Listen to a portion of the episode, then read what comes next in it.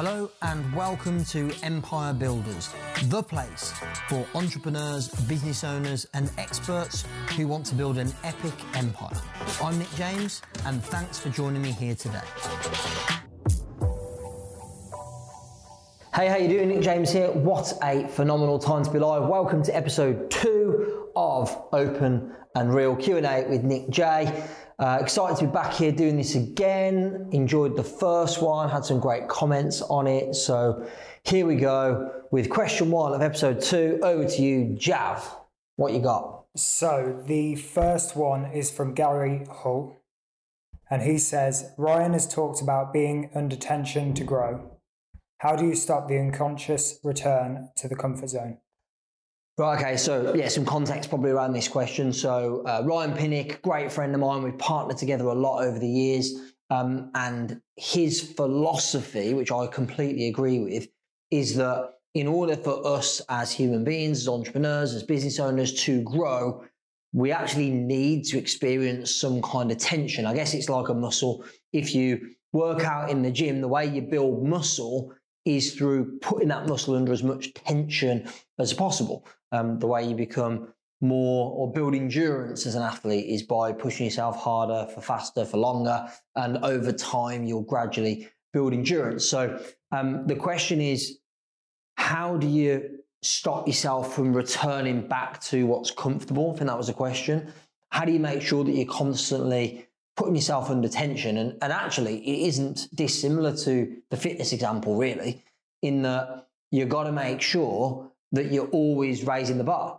Because if you set yourself a goal in your business, let's say you set yourself a goal to do £10,000 in a single month, maybe that's a big goal for you that you'd like to achieve, and then you do it.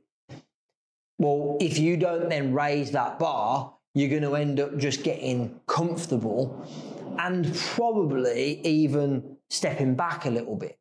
So I think in business and in life in general, it's important for us to always be raising the bar.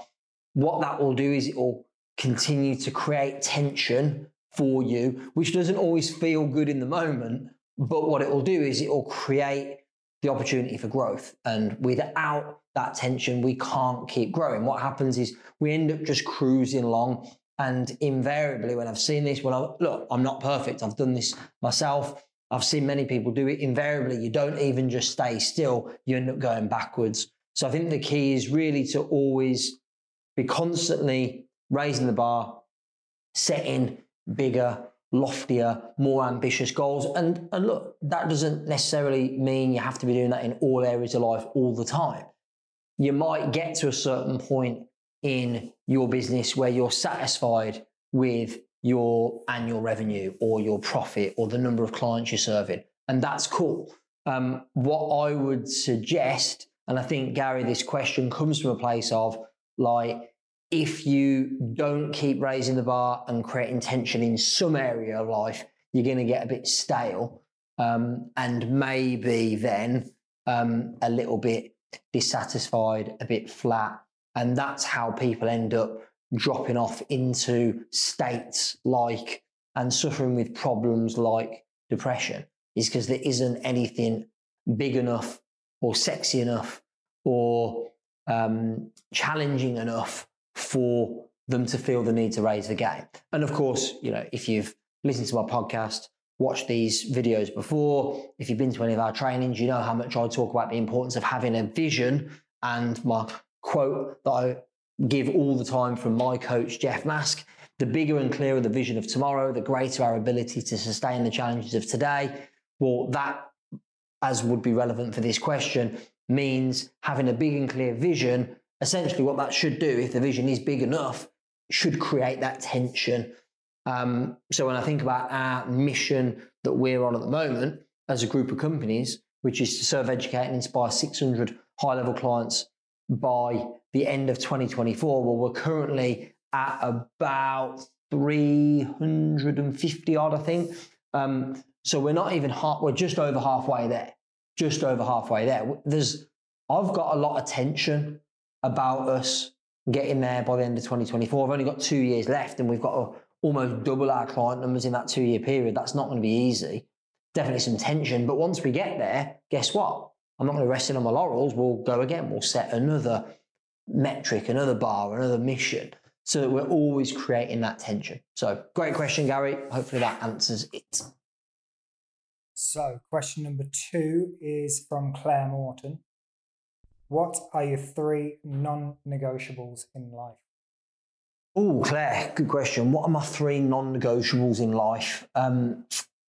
Yeah, first things that pop into my head, I think I answered a similar question on the last one, but maybe slightly different.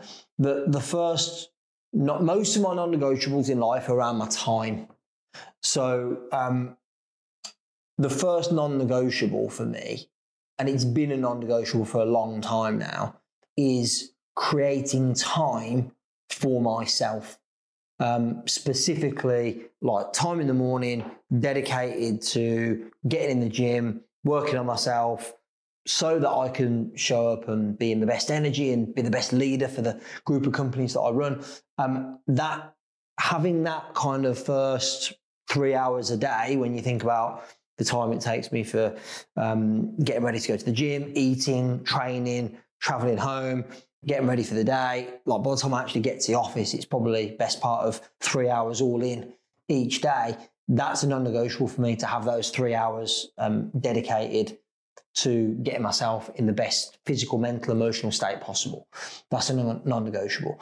The second non-negotiable is having time aside for me and my family to spend together at the weekend. I very, very rarely work at the weekend. Funnily enough, I've just agreed a speaking engagement in Dubai for the end of June, which is actually a weekend. Jav's going to come along. Getting a free ride. He's coming along for the ride to capture a load of great content. So we were just talking about that before we started recording. So, but generally speaking, you know, there's exceptions to every rule. In the same way that, do I go to the gym every single morning without fail? No, but it's like, you know, Monday to Friday, it would be 80, 90% probably. And I think same thing for weekends. Like this will be the first weekend I've worked in a very long time when we go to Dubai for that event, because obviously the event's scheduled. Believe it or not, the promoter did not schedule the event around my non-negotiables or my calendar. So yeah, their event was already scheduled for the Saturday, Sunday, and they invited me to speak, and I feel it'll be a great opportunity and I want to go and do it. But you know, in 99% of the cases, I don't really do any work as such at weekends. So that'd be my second non-negotiable. Third non-negotiable would be anything that is out of alignment with our core values.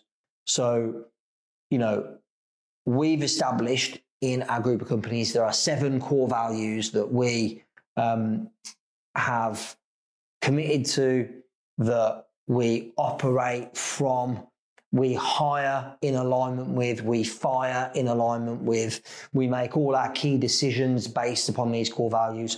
And so, look, again, no one's perfect, right? So I'm not saying that I don't occasionally do something that I go, yeah, that wasn't really in alignment with one of the values. It happens occasionally, but it's very quickly nipped in the bud and doesn't happen again.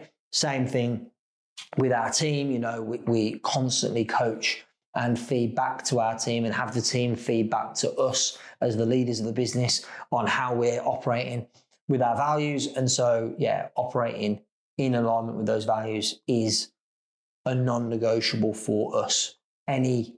Anyone who consistently operates out of alignment with our core values is not a match to work with us in our team, partner with us, be a client for that matter, any of the above. So, yeah, I'd say those are probably the 3. You know what's really interesting about that question is it was very black and white. What are the non-negotiables?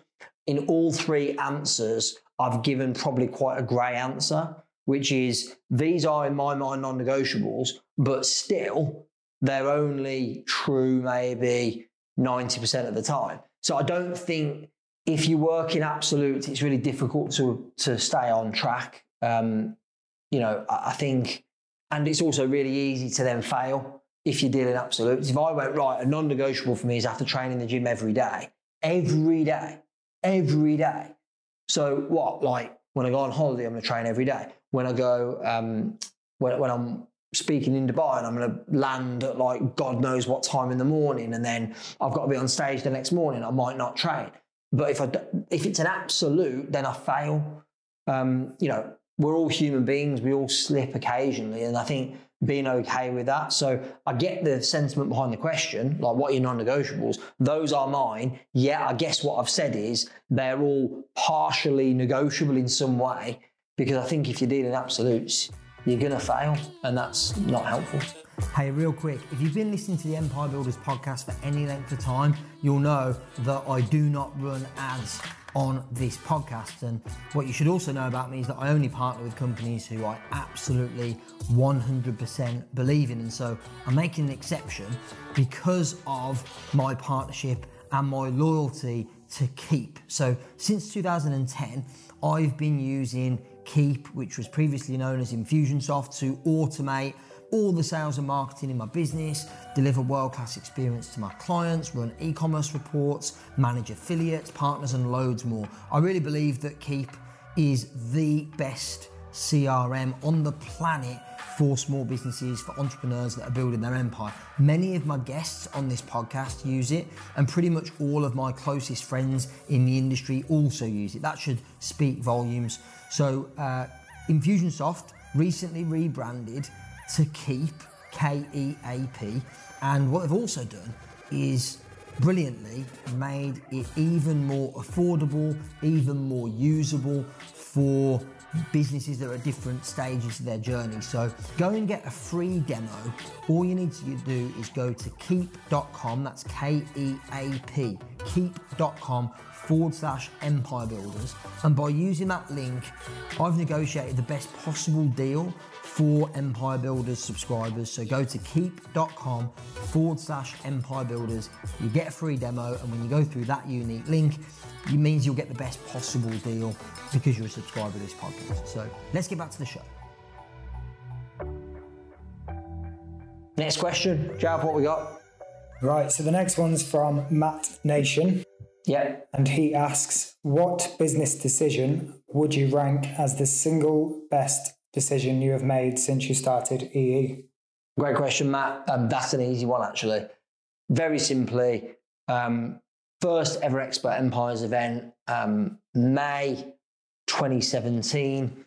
In the January of 2017, there's a long story that goes behind this, which I won't bore you with now. But in the January of 2017, I negotiated an agreement with Gary Vaynerchuk to headline the first event. And let's just say the speaker fee was significant, 6 figures that I had to invest in having Gary speak. I didn't have that kind of cash at the time. But I had I guess you could call it blind optimism, but I had a feeling that it was the right thing. Like, it wasn't even just an inkling. It was an absolute like certainty that this was a great move for the business, for me, for our community, for our team, everything. I just believed it with every cell in my body. And so we made the decision to sign the agreement for Gary to speak at that event. And a lot of people told me it was a stupid decision. They were like, it doesn't make any sense. How are you going to make this event profitable? Because it's costing you so much money to run. But I had a vision of what I wanted to create, and then went with it. And it was the best decision I ever made because, first of all, it put Expert Empires on the map. That was the first Expert Empires event. So, like, it really... I remember signing the agreement, started to market the event. Like, I was blown away. I'd never experienced such a massive influx of people who wanted to come, but buying tickets. I was getting people like phone me who I didn't even know that were offering to sponsor the event and give us money.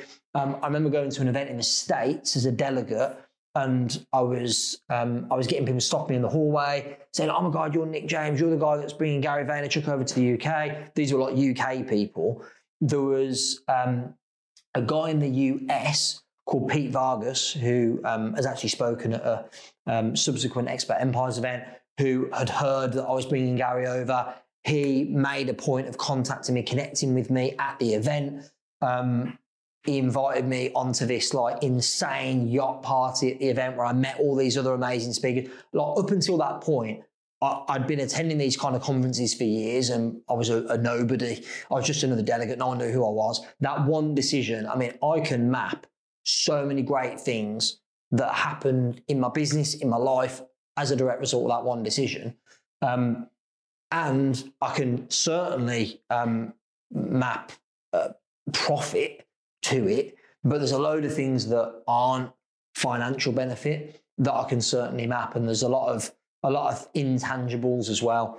I think, you know, without that single decision, a lot of the great things that have happened in my business and my life since 2017 wouldn't have happened. So yeah, that was really the catalyst that started it all. And Matt, great question. Maybe at the next mastermind meeting, because I know Matt's in our six-figure mastermind, I'll tell you the story behind the story of how it all came about. Because yeah, it was a combination of crazy luck, me putting myself in the right place at the right time. It was yeah, very serendipitous. That's the word, isn't it? What a word. Great word. Word of the day, serendipitous. There you go.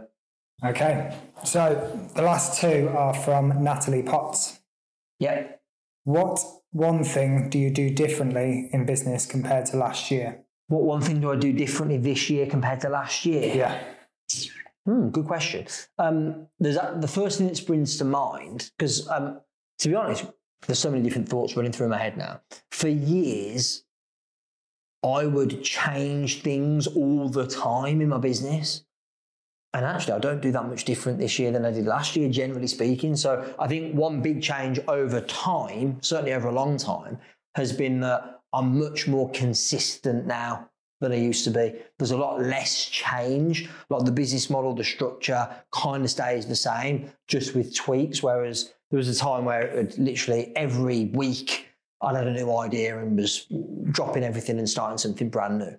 But the one thing that I am doing differently that springs to mind since last year was at the start of this year, I set myself, I always do like a personal goal setting process at the start of every year. I actually do it with my family. So me, my wife, Nat, our two kids, Zach and Ty, my mum and her husband, Tony, we all get together, normally New Year's Eve, New Year's Day, sit down and we go through this goal setting exercise. We've been doing it for, I reckon we've been doing it to, it's definitely more than 10 years, might even be 15 years we've been doing this process. Yeah, even before the kids were born. So certainly kicking on for 15 years. And one of my goals that I set at the start of the year was for me to have one day a week that was non-diarised, which I've since coined the phrase that it's called a CEO day. So it's a day for me to be the CEO, because like, whilst I guess my job title is CEO of the Empire Group, in actual fact, most days I'm not really being the CEO. Most days I'm speaking on stage, well, then I'm the speaker, I'm not being the CEO. Or I'm creating content as I am here doing these videos. Like in this role, I'm not the CEO.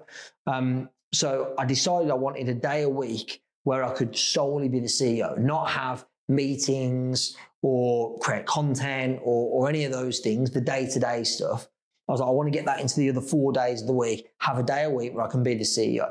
And the CEO responsibilities include strategic thinking, like crunching the numbers, like being on top of the running of the group of companies, which had always been shoehorned into empty space. And there was getting less and less empty space in the diary. So it was like, I actually was struggling to spend any time working on those kind of CEO responsibilities. So I sat down with Shelley at the start of the year and I said, look, one thing I really want to do is create this one day a week, which is for being the CEO. Another thing that I've always done really well, but had become more and more challenging for me, more and more problematic, was spending time building strategic partnerships, alliances.